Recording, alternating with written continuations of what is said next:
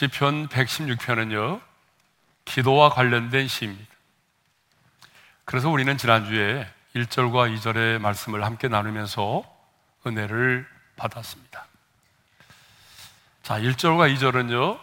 무엇을 다루고 있어요? 기도의 대상이신 하나님이 어떤 분이신가? 그리고 기도의 응답을 받은 자는 어떻게 살아야 되는가? 기도 응답의 축복에 대해서 함께 나눴습니다. 자, 우리의 기도의 대상이신 하나님은 어떤 분이시죠? 자, 1절에 보게 되면 이렇게 말씀하고 있어요. 여호와께서 내 음성과 내 간구를 들으심으로 그러니까 우리 하나님은 내 음성과 내 간구를 들으시는 분이십니다. 2절에 보게 되면 이렇게 말씀하고 있어요. 그의 귀를 내게 기울이셨으므로 자, 하나님은 어떤 분이시죠? 내가 기도하면 나의 기도에 진지하게 귀를 기울여서 나의 기도를 들으시는 분이십니다. 자, 기도의 대상이신 하나님은 어떤 분이세요? 내 음성과 내 간구를 들으시는 분. 내가 기도하면 진지하게 나의 기도를 들으시고 그 부르짖음을 들으시는 하나님이십니다. 그러므로 기도를 드리는 자에게는 하나님이 나의 기도를 들으신다라고 하는 이 확신이 있어야 됩니다. 이 확신이 없는 자는요, 기도를 드릴 수가 없어요. 생각해 보세요, 여러분. 내가 지금 기도하면 하나님이 내 기도를 들으신다는 확신이 없는데 어떻게 기도할 수 있나요? 그러므로 기도하는 사람에게는 반드시, 반드시입니다. 내가 기도하면 하나님이 내 기도를 들으신다는 분명한 확신이 있어야 됩니다. 그러면 지난주에 말씀드린 것처럼 왜 하나님은 우리의 기도를 들으실까요? 왜 하나님은 우리의 기도를 들으시고 응답하실까요? 그것은 바로 관계 때문입니다. 자, 뭐 때문이라고요? 관계 때문입니다. 하나님이 나의 아빠, 아버지가 되시고 우리가 그분의 자녀이기 때문에 하나님은 우리의 음성과 강구를 들으시고 우리의 기도에 귀를 기울이시는 것입니다. 자, 기도 응답에 대한 축복을 나누는데요. 다시 한번 정리하겠습니다. 기도의 응답을 받은 자에게 주어지는 첫 번째 축복이 뭐예요? 그것은 바로 내가 그를 사랑하게 되었다라고 하는 거죠.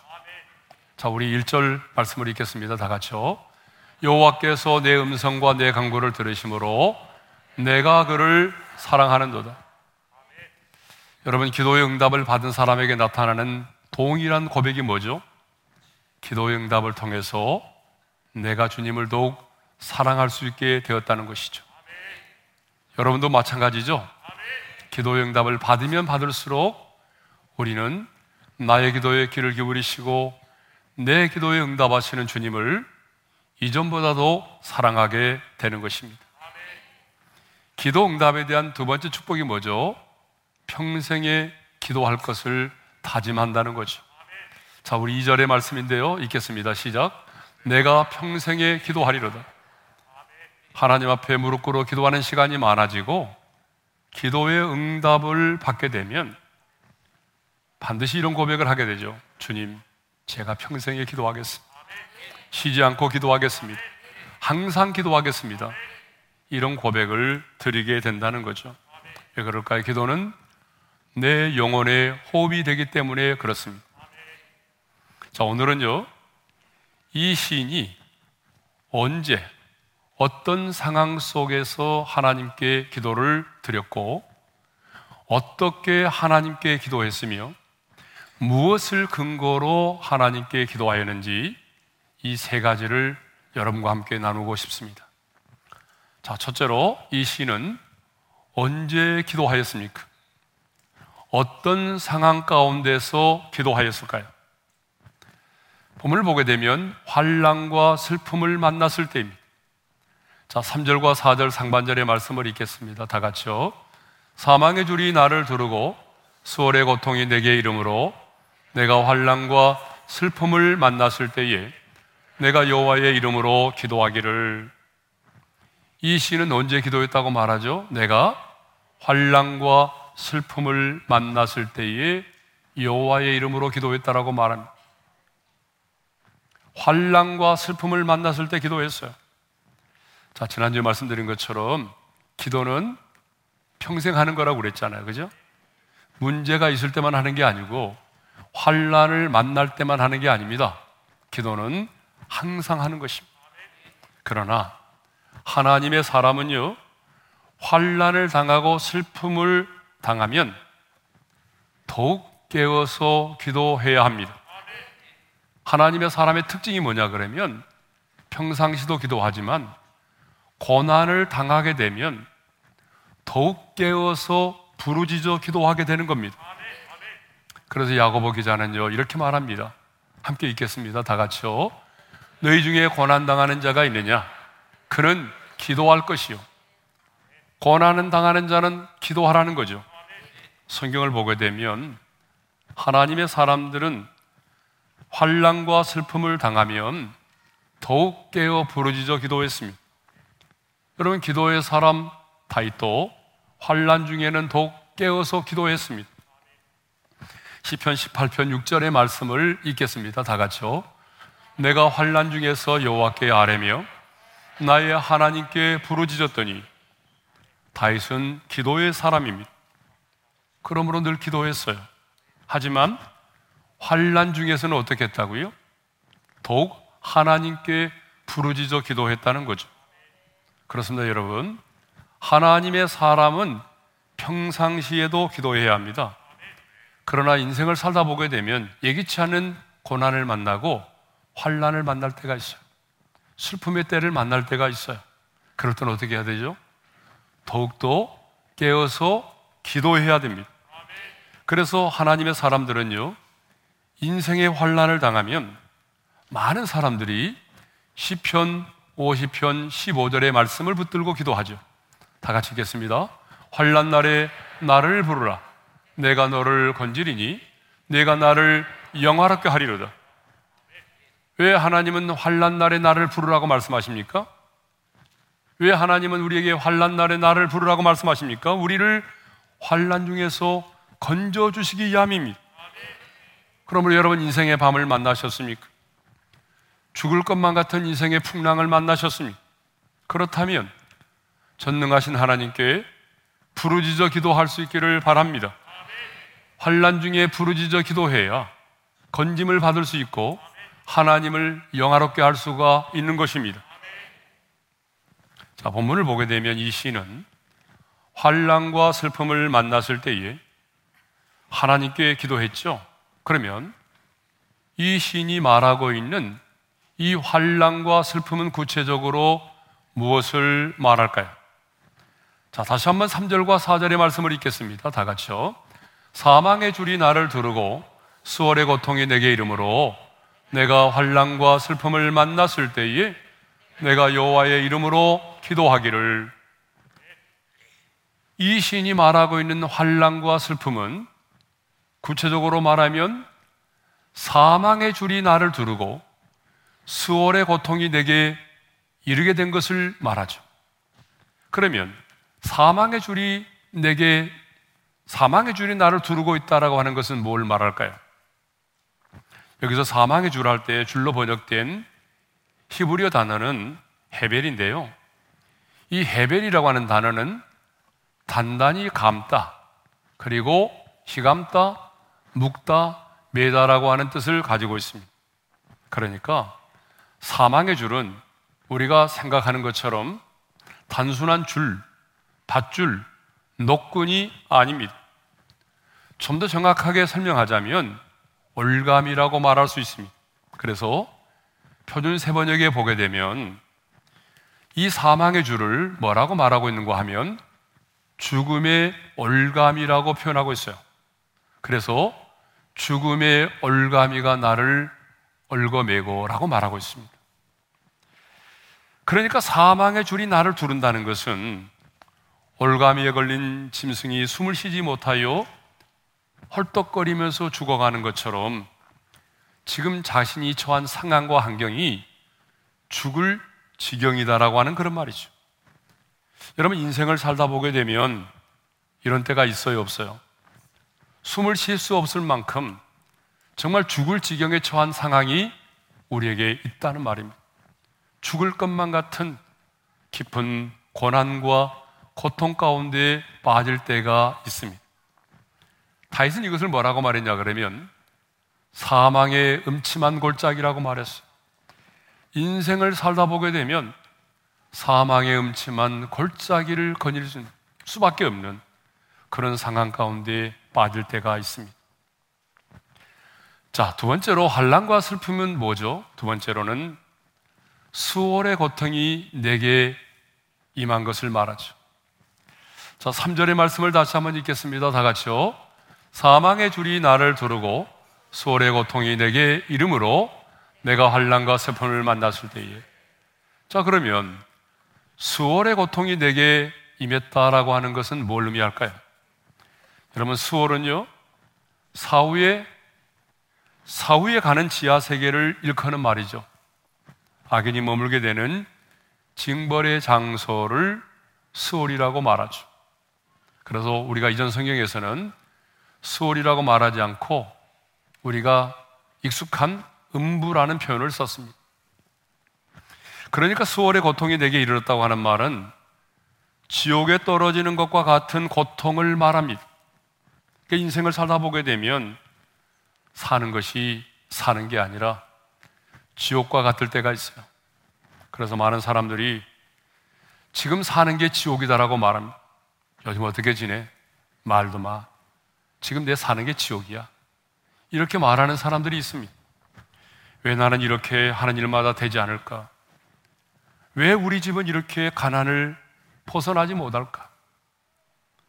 어머니는 나를 버리고 떠나갔고, 아빠는 매일 술만 마시고 들어오면 내게 욕설과 폭력을 가하고, 내가 의지하는 아들은 하라는 공부는 하지 않고 게임에 빠져 시간 가는 줄 모르고, 그래서 많은 사람들이 이렇게 말하더라고요.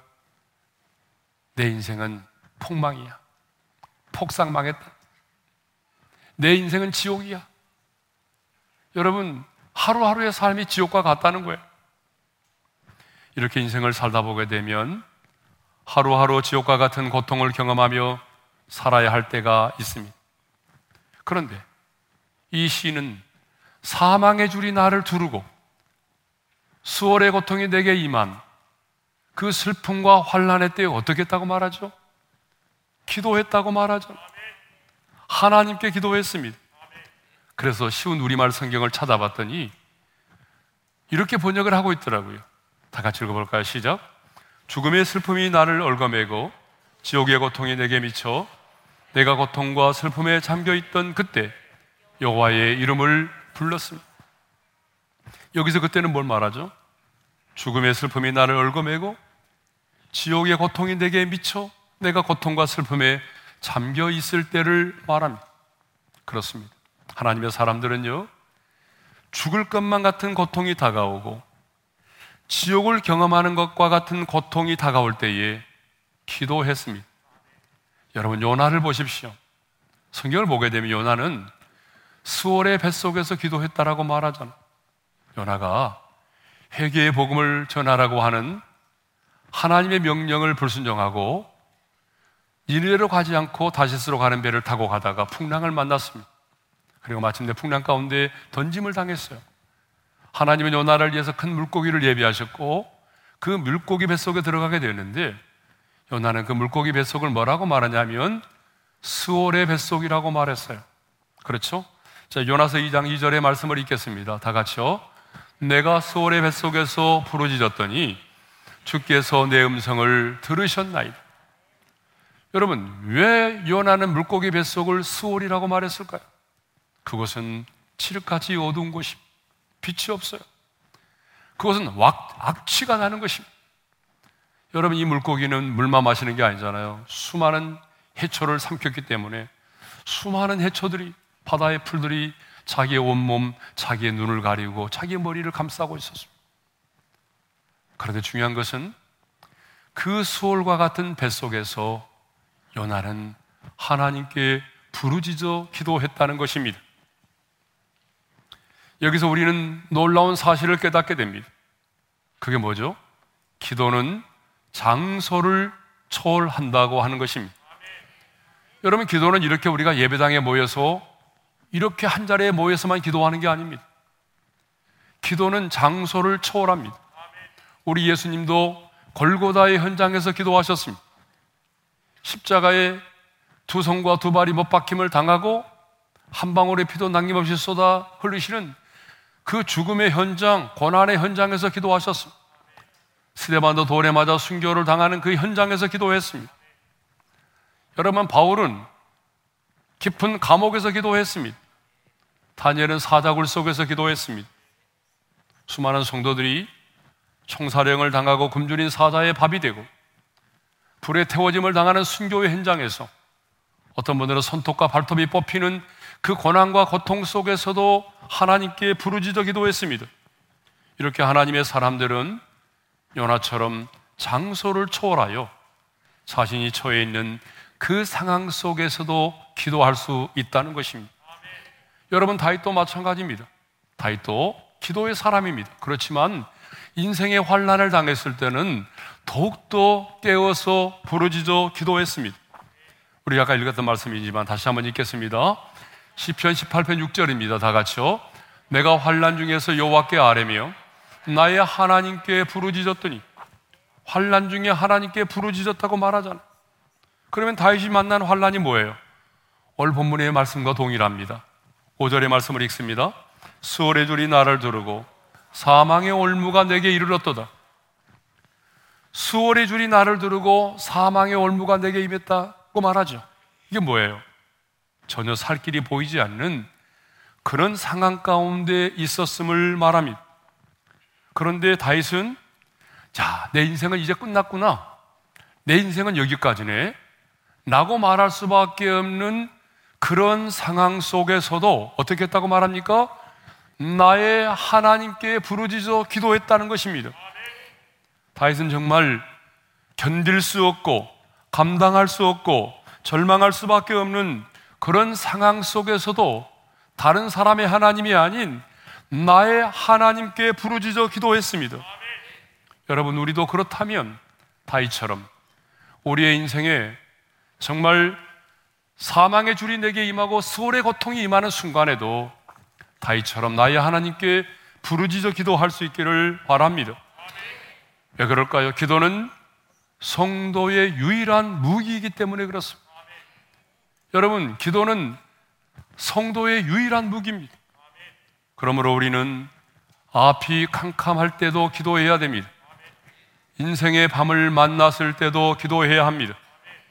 사망의 줄이 나를 두르는 상황 속에서도 기도해야 됩니다.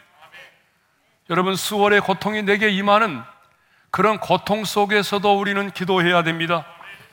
사업에 실패했을지라도 아니 내가 부도가 났을지라도 아니 내 자녀가 원하는 대학에 진학에 실패했을지라도 명퇴를 당했을지라도 주가가 하락했을지라도 병원에서 암의 선고를 받았을지라도 우리는 어떤 상황 가운데 있을지라도 기도를 해야만 합니다.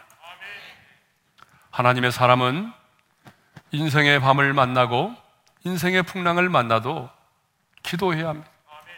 어떤 사람이 내게 무섭고 두려움의 존재로 다가올지라도 내가 처한 어떤 문제가 너무나 커 보일지라도 하나님의 사람은 기도의 무릎을 꿇어야 합니다. 여러분 염려한다고 염려가 사라집니까? 여러분 염려한다고 해서 문제가 해결됩니까? 여러분 염려한다고 해서 여러분의 인생의 풍랑이 사라지던가요? 사람을 붙잡아 놓고 내 말 좀 들어보세요.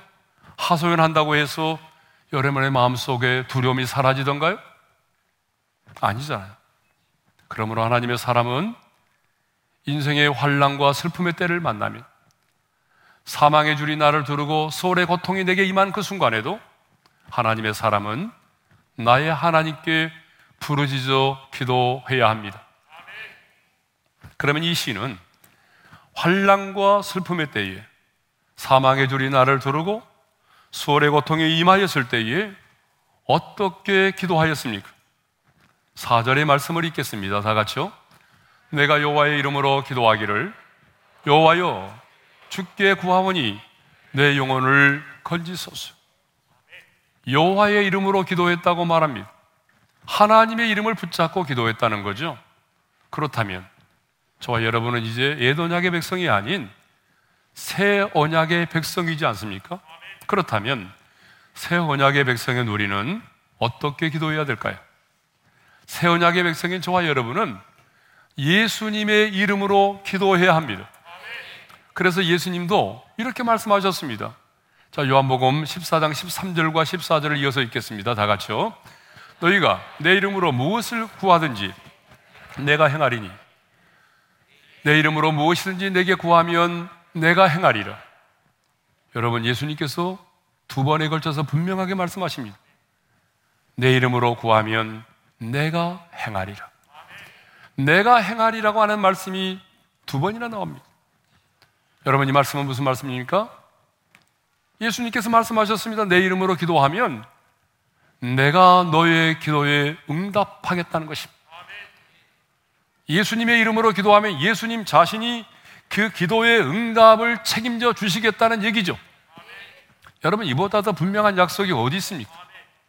요한복음 16장 24절에서는 이렇게 말씀하셨습니다. 다 같이요. 지금까지는 너희가 내 이름으로 아무것도 구하지 아니하였으나 구하라. 그리하면 받으리니 너희 기쁨이 충만하리라.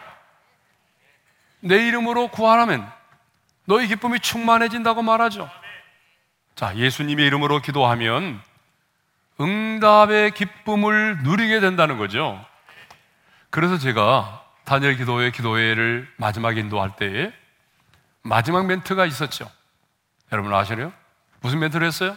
여러분 기도할 때에 응답의 기쁨이 임할 때까지 기도하세요. 라고 제가 멘트를 하지 않았습니까? 많은 경우에 기도의 응답은 기쁨으로 임합니다. 기도할 때 여러분의 마음에 갑자기 이름 모를 기쁨이 임하였습니까? 기도하면 할수록 상황을 초월한 기쁨이 내 마음에 파도처럼 밀려오기 시작합니까? 갑자기 기도하는 내 입술에 기쁨이 터져 나옵니까? 이건 뭘 말하죠? 응답의 기쁨입니다. 기도를 하다 보게 되면요. 상황은 여전히 변한 것이 하나도 없는데. 그렇죠?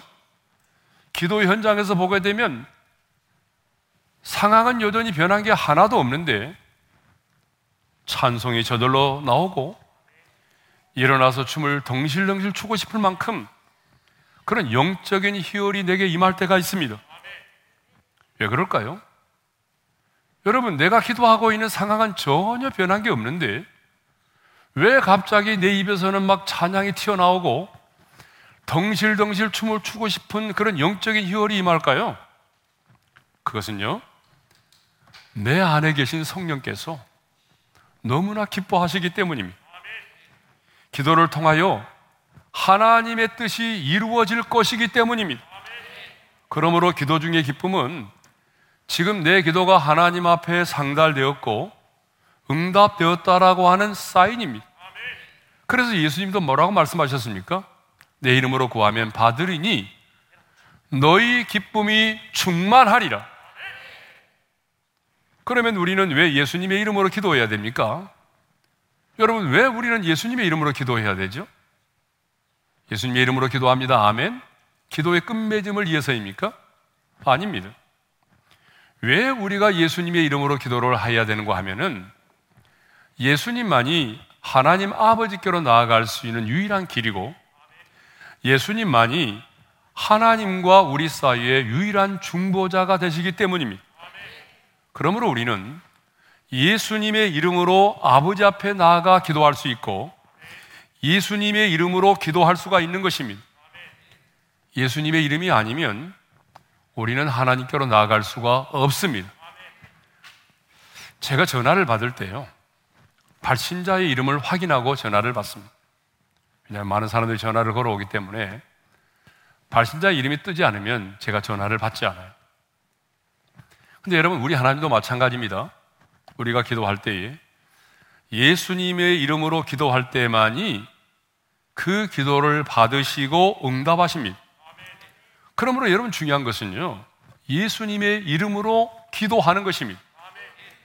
기도를 내가 얼마나 오랫동안 했느냐, 얼마나 정성을 다하여 했느냐, 여러분 그것도 중요하지만 그것보다 더 중요한 것은 뭐예요? 내가 정말 하나님과 우리 사이 유일한 중보자이신 예수님의 이름으로 기도했느냐는 더 중요한 것입니다. 왜냐하면 예수님, 하나님은 예수님의 이름을 보시고 우리의 기도에 응답하시기 때문입니다. 그러므로 여러분, 예수님의 이름으로 기도하시기를 바랍니다. 내가 예수님의 이름으로 기도하면 하늘의 문이 열립니다. 내가 예수님의 이름으로 기도하면 예수님이 직접 시행하십니다. 내가 예수님의 이름으로 기도하면 하늘의 천군 천사가 동원됩니다. 그러므로 여러분 꼭 새언약의 백성을 누리는 예수님의 이름으로 기도할 수 있기를 바랍니다. 마지막 세 번째로는요, 이 시는 하나님의 성품에 호소하는 기도를 드렸다는 거죠. 하나님의 성품에 호소하는 기도. 자, 우리 5절의 말씀을 읽겠습니다. 다 같이요. 여호와는 은혜로우시며 의로우시며 우리 하나님은 극률이 많으시도다. 먼저 시인은 여호와는 은혜로우시고 여호와는 의로우시며 여호와는 극률이 많으신 하나님이다라고 선포합니다. 고백하고 있습니다. 여러분 왜 신이 이렇게 갑자기 하나님의 성품을 말하고 있을까요? 왜 여호와는 은혜로우시고 의로우시고 그리고 극률이 많으신 분이라고 말할까요? 하나님의 성품에 호소하는 이 기도가 우리가 하나님 앞에 기도할 수 있는 기도의 근거가 되고 하나님이 우리의 기도에 응답하실 수 있는 응답의 근거가 되기 때문입니다. 저처럼 여호와는 어떤 분이시죠? 은혜로우신 분입니다. 은혜란 뭐죠? 아무런 조건 없이 값없이 베풀어 주시는 하나님의 호의와 사랑을 말합니다. 은혜는 사랑하는 자녀에게 공짜로 모든 좋은 것을 주고 싶어 하는 아버지의 마음과 같습니다. 그러므로 기도할 때는 내 자신을 먼저 보지 말고 먼저 하나님의 은혜를 보시기를 바랍니다. 여러분의 인생 가운데 베풀어 주신 그 측량할 수 없는 한없는 하나님의 은혜를 먼저 생각하셔야 됩니다. 여러분 왜 그럴까요? 그래야 사탄의 참소를 이겨내고 은혜의 보좌 앞에 담대히 나아갈 수가 있기 때문입니다. 여러분 기도에 무릎을 꿇고 딱 기도하려고 하면은 사탄의 참소가 시작이 됩니다. 우리가 그 과거에 지었던 죄악들 생각나게 만들어요. 그래서 우리로 하여금 하나님 앞에 담대히 기도하지 못하게 만들잖아요. 그런데 여러분, 여러분의 자신을 먼저 보지 말고 먼저 나 같은 죄인에게 베풀어 주신 하나님의 은혜를 먼저 보셔야 됩니다. 만일 하나님께서 나의 공로와 업적과 나의 행위를 따라서 응답하신다면 우리 중에 과연 당당하게 응답을 받을 수 있는 사람이 있을까요? 아무도 없습니다. 물론 이 말은 하나님의 은혜만 생각하고 아무것도 행치 말라 그런 말은 결코 아닙니다. 우리는 선한 일에 열심을 내야 되고 정직한 삶을 살아야 되고 근면하고 성실한 삶을 살아야 합니다. 그러나 그것이 우리의 의가 되고 그 의로움을 근거로 하나님 앞에 나아가면 안 된다라고 하는 것입니다. 여러분, 왜 예수님이 바리새인들의 기도를 듣지 않으셨습니까? 그들은 토색, 불의, 간음을 행하지 않았습니다. 그들은 일주일에 두 번 금식했습니다. 온전한 소득의 11조를 드렸습니다. 행위로 볼 때는 문제가 없어요. 그럼에도 불구하고 하나님은 그들의 기도를 듣지 않았습니다. 왜 그럴까요? 자신의 행위가 자신들의 의가 되었고 그 의로움을 가지고 하나님 앞에 기도하였기 때문입니다. 자신들의 그런 행위가 자신들의 의가 된 거예요. 그리고 그 의로움을 가지고 하나님 앞에 기도한 것입니다. 그래서 하나님은 그들의 기도를 듣지 않으셨습니다. 반면에 세리는 하나님의 은혜에 호소하는 기도를 드렸습니다. 자, 누가복음 18장 13절의 말씀을 읽겠습니다. 다 같이요. 세리는 멀리 서서 감히 눈을 들어 하늘을 쳐다보지도 못하고 다만 가슴을 치며 이르되 하나님이여 불쌍히 여기소서 나는 죄인이로소이다. 세리는 하나님의 은혜에 호소하는 기도를 드렸습니다. 나는 하나님의 은혜가 아니면 살 수 없습니다. 하나님의 극률에 호소하는 기도를 드렸습니다. 하나님은 누구의 기도를 들으셨을까요? 세리의 기도를 들으셨습니다. 하나님은 은혜로우신 분이십니다. 은혜가 풍성하신 분이십니다. 그러므로 여러분, 내 자신의 문제를 먼저 보지 말고, 내 행위와 조건을 먼저 보지 말고, 나를 향한 내 인생 가운데 베풀어 주신 하나님의 은혜를 먼저 보시기를 바랍니다. 하나님의 은혜의 성품에 호소하는 기도를 들으십시오. 이렇게 말입니다. 주님, 주님은 은혜로우신 분이십니다. 주님은 은혜가 풍성하신 분입니다. 그런데 주님, 나는 주님의 은혜가 아니면 살 수 없습니다. 주님의 은혜가 아니면 일어설 수가 없습니다. 주님의 은혜가 아니면 나는 감당할 수가 없습니다. 주님 내게 은혜 위에 은혜를 베풀어 주십시오. 여러분, 하나님의 은혜에 호소하는 기도를 드리라 그 말입니다. 하나님은 은혜로우신 분이기 때문에 나의 약함과 허물이 있음에도 불구하고 나의 기도를 들으시고 응답하시기 때문입니다. 두 번째로 요한은 어떤 분이시죠? 의로우신 분이십니다. 5절의 말씀을 읽겠습니다. 다시 한번요. 요한은 은혜로우시며 의로우시며 하나님은 의로우신 분이십니다. 그러므로 우리도 하나님 앞에서 의로운 기도를 드려야 되는데 가끔 보게 되면요. 하나님 앞에서 불의한 것, 거짓된 것을 구하는 경우가 있습니다. 하나님이 의로우신 분이라면 우리는 하나님 앞에서 거짓되고 불의한 것을 구해서는 안 되죠. 그런데 가끔 이런 남이 다른 사람이 봐도 아 이건 불의하다. 이건 불의한 것인데 그럼에도 불구하고 그 불의한 것을 가지고 목숨을 걸고 기도하는 사람들이 있어요. 자, 한번 예를 들어볼까요? 뭐 우리 교회 성도님들 중에는 없을 거라고 생각하지만 예를 들어봅니다. 주님, 내 맞은편 식당에 코로나 확진자가 발생해서 그 식당이 2주 동안 문을 닫게 해 주십시오. 그래서 그 손님들이 저희 식당으로 몰려오게 하시고 코로나 상황을 하나님의 은혜로 이겨낼 수 있게 하옵소서. 만일에 여러분들이 이런 기도를 드린다면 그것은 불의한 기도입니다. 그럼 우리는 어떤 기도를 드려야 되죠? 이렇게 기도하는 거죠. 하나님, 당신은 의로우신 분입니다.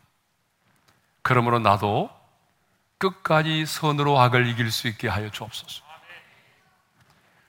탐욕 때문에 불의와 타협하지 않게 도와주십시오. 이 영적인 전쟁에서 반드시 하나님 당신의 의를 드러내겠습니다.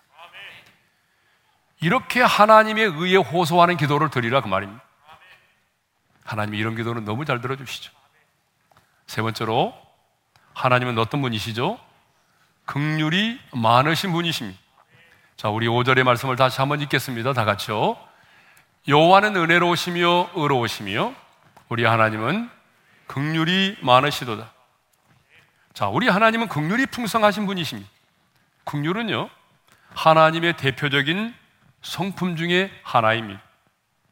극률이라고 하는 단어는 히브리어 나옴에서 파생된 레헴이라는 말에서 나왔는데 이 레헴이라고 하는 이 말의 뜻이 뭐냐 그러면 어머니의 자궁을 말합니다. 그러니까 극률은 어머니가 자기 몸에서 자라는 태아에 대하여 자궁 속에 있는 어머니 뱃속에 있는 아이에 대해서 가지는 그 어머니의 사랑을 극률이라고 표현하고 있는 것입니다. 여러분, 어렵게 아이가 임신하게 되면 그 엄마는 내 뱃속에 있는, 내 자궁 속에 있는 그 아이에게 모든 관심과 시선이 집중될 수밖에 없습니다. 그래서 뱃속에 있는 아이가 뭐 잘못됐다는 얘기를 듣는다든지 그 아이가 슬프고 괴로우면 그 엄마도 동일하게 슬프고 괴롭습니다. 우리 하나님도 마찬가지입니다. 극률이 풍성하신 우리 하나님은 기도하는 저와 여러분이 슬프고 외롭고 힘들어서 울면 여러분 주님은 나보다도 더 힘들어 하시고 나보다 더 많은 눈물을 쏟으십니다. 이렇게 말하면 아, 목사님 저는 그건 믿어지지 않아요. 하나님의 살아계심은 믿어지는데 내가 울면 하나님이 운다? 이건 믿어지지 않아요. 여러분, 우리가 예수를 믿는 순간 우리는 하나님과 연합이 됐습니다. 그래서 또 뿐만 아니라 주님은 극률이 많으신 분이기 때문에 내가 이 땅을 살아가면서 힘들어하고 애로워하고 고통스러워하고 눈물을 흘리면 전능하신 하나님이시지만 그분은 극률이 풍성하신 분이기 때문에 어쩌면 나보다 더 힘들어 하시고 나보다도 더 많은 눈물을 쏟으시면서 나를 바라보고 계시는 것입니다. 이것이 바로 하나님의 극률입니다. 그래서 성경을 보게 되면 우리 예수님은 극률하심 때문에 그 불쌍히 여기는 것 때문에 많은 사람들에게 복을 주셨습니다. 자, 성경을 다 찾아보지 못하지만 하나님은 불쌍히 여기는 그 마음 때문에 귀신 들린 자를 자유케 해 주셨습니다. 불쌍히 여기는 그 마음 때문에 죽은 나사로와 나인성 과부의 아들을 살려 주셨습니다. 불쌍히 여기는 그 마음 때문에 앞을 보지 못하는 자들의 눈을 만지사 그들의 눈을 뜨게 해 주셨습니다. 그러니까 주님은 많은 경우에 그 불쌍히 여기는 극률이 여기는 마음 때문에 병든 자를 고치시고 죽은 자를 살리시고 그리고 방황하는 목자 없이 방황하는 무리들을 불쌍히 여기시고 배고픈 자들에게 오병리의 기적을 행하여 주신 것입니다. 뭐 때문에? 극률이 여기는 마음 때문에. 뿐만 아니라 주님은 극률이 여기는 마음 때문에 세리의 기도를 들으신 것처럼 우리의 기도를 들어주시는 것입니다. 왜 하나님이 우리의 기도를 들으시고 우리의 기도에 응답하실까요? 하나님은 은혜로우시고 의로우시며 극률이 많으신 분이시기 때문입니다. 그러므로 우리는 기도할 때마다 하나님의 성품에 호소하는 기도를 드릴 수 있기를 바랍니다. 하나님은 은혜로우시고 의로우시고 극률이 많으신 분이십니다.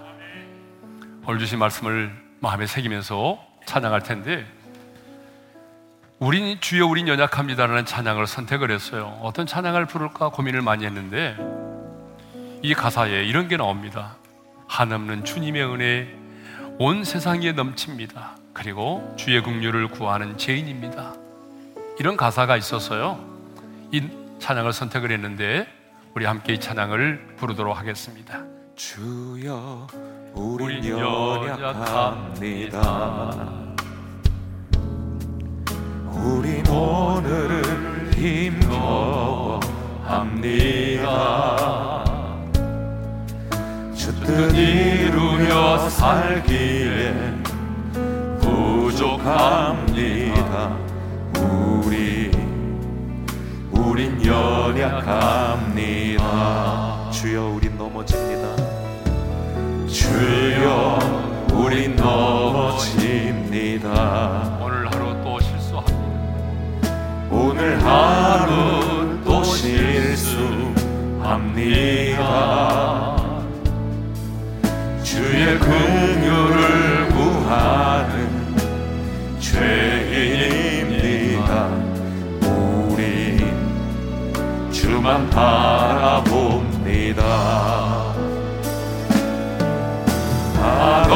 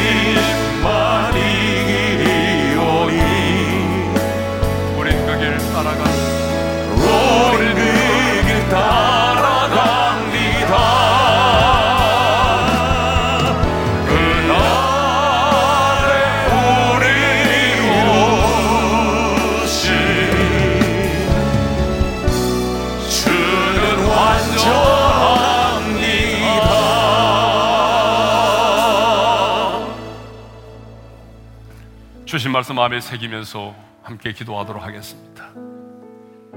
이 시인은 언제 기도했나요? 어떤 상황 가운데 기도했나요? 환란과 슬픔의 때에 사망의 줄이 나를 두르고 수월의 고통이 내게 임한 그 상황 속에서 기도했습니다. 하나님의 사람들은 항상 기도하지만 환란을 당하면 인생의 고난을 만나면 내 사는 것이 아 이제 마지막이구나 그렇게 생각되어지는 마지막 순간에 하나님의 사람들은 나의 하나님께 부르짖어 기도했습니다.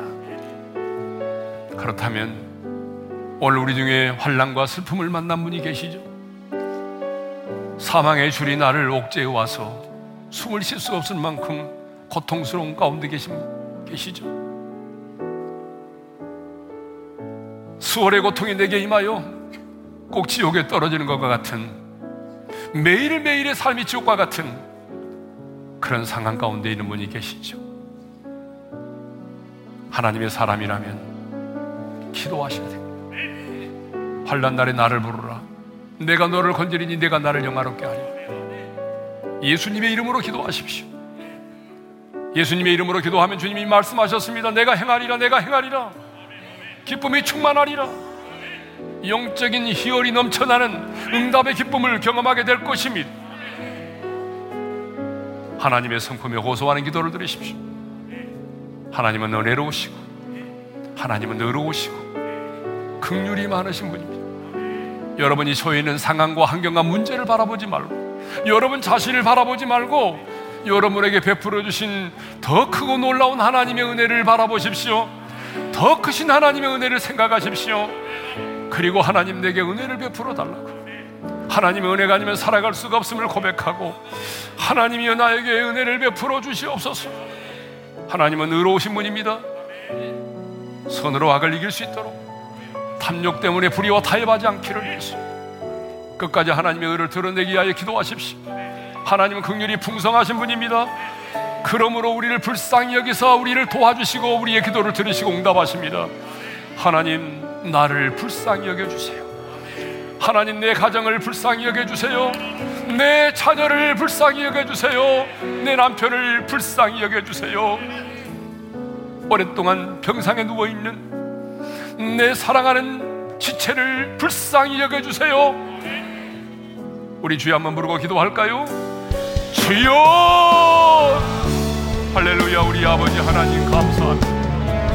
오늘도 우리에게 귀한 말씀을 주시고 이 말씀을 붙들고 결단하고 기도의 기도의 다리로 나가게 하심을 감사합니다. 하나님 이 신이 한량과 슬픔의 때에 기도했습니다. 사망의 눈이 나를 주르고 수월의 고통이 내게 임하 임하는 그 순간에도 이 시인은 부르짖어 기도하였습니다. 하나님의 이름으로 기도하였습니다. 하나님 오늘 우리의 성도들 가운데 사망의 줄이 나를 소월의 고통이 되게 임하는 것과 같은 한란과 슬픔을 만난 자가 있습니다. 낙심하지 말게 도와주시고 성도의 유일한 무기인 기도를 통해서 하나님의 보좌 앞에 나가기를 원합니다. 예수님의 이름으로 기도할 수 있기를 원합니다. 구하면 내가 행하리라. 내 이름으로 구하면 내가 행하리라고 말씀하신 우리 주님. 예수님의 이름으로 기도할 때에 우리 안에 응답의 기쁨이 임하게 도와주십시오. 놀라운 응답의 기쁨이 우리 가운데 임하게 하여 주시옵소서.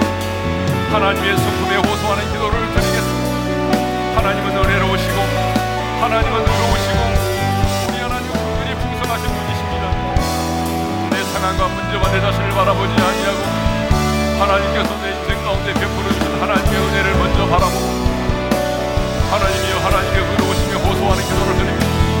끝까지 손으로 악을 이기게 도와주시고 탐욕 때문에 하나님이여 우리와 타협하지 않도록 도와주시고 하나님 마침내 하나님의 의를 드러내는 자가 되게 하여 긍휼이 풍성하신 하나님 긍휼히 여겨주옵소서 나를 불쌍히 여겨주옵소서 하나님이여 내 자녀를 불쌍히 여겨주시고 하나님이여 내 남편을 불쌍히 여겨주시고 병상에 누워있는 사랑하는 가족을 불쌍히 여겨주시옵소서 우리 아버지 하나님 이 신이 환란과 슬픔의 때에 기도했던 것처럼 사랑하는 우리 성도 중에 환란과 슬픔을 만난 자가 있습니다. 사망의 줄이 나를 두르고 수월의 고통에 내게 임하여 숨을 쉴 수 없을 만큼 지옥의 고통에 떨어지는 것만큼 고통스러운 상황 가운데 있는 자가 있습니까? 낙심하지 말게 도와주시고 기도의 무릎을 꿇게 하시고 예수님의 이름으로 기도하게 도와주셔서 내가 행하리라 내가 행하리라. 기쁨이 충만하리라. 그 약속의 말씀대로 응답의 기쁨이 우리 가운데 충만하게 도와주옵소서. 하나님 하나님은 은혜로우시고 의로우시고 긍휼이 풍성하신 분이십니다.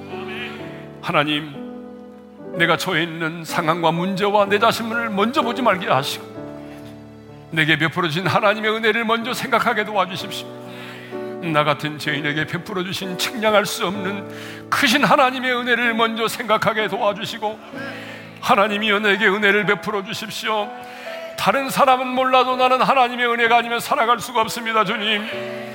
은혜의 은혜를 베풀어 주십시오. 하나님은 의로우신 분입니다. 선으로 악을 이길 수 있도록 도와주시고 탐욕 때문에 불의와 타협하지 않도록 도와주십시오. 하나님, 극률에 풍성하신 하나님, 나를 불쌍히 여겨 주옵소서. 내 가정을 극률히 여겨 주옵소서. 내 자녀를 불쌍히 여겨 주옵소서. 내 남편을 불쌍히 여겨 주옵소서.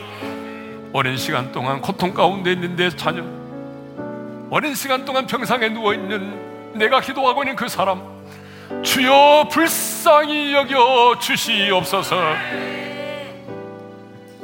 이제는 우리 주 예수 그리스도의 은혜와 하나님 아버지의 영원한 그 사랑하심과 성령님의 감동, 감화, 교통 인도하심.